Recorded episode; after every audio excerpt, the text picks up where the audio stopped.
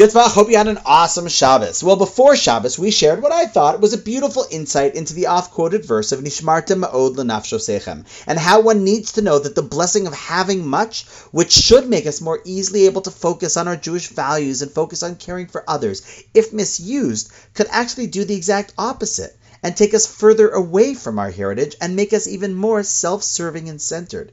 However, the more basic understanding of that verse is translated as one should really take care of their well being and how important it is to maintain one's health. And people therefore speak about the importance of a healthy body as a core principle and obligation within Judaism, which is definitely true but only sort of. And you can see this from the actual word choice of the verse. V'nishmartem ma'od does in fact mean you should take careful guard to protect very much lenafsho sechem, which means not just yourself, but nefesh, your soul.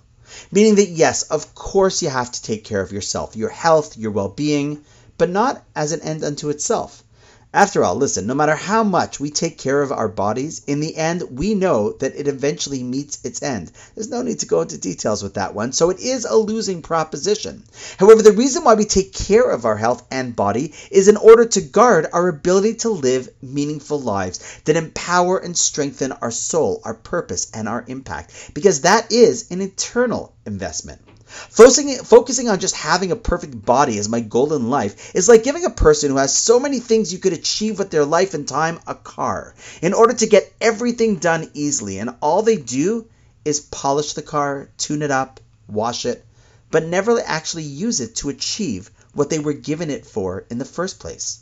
We all have so much to become and achieve in our stint on this earth. And in order to do that, we're given our body. But sadly, sometimes people just spend time perfecting, fueling, and buffing their body and end up forgetting that the whole goal of having good health and a strong body is in order to allow their soul to achieve its maximum potential in the 120 years that we will hopefully be blessed to have it.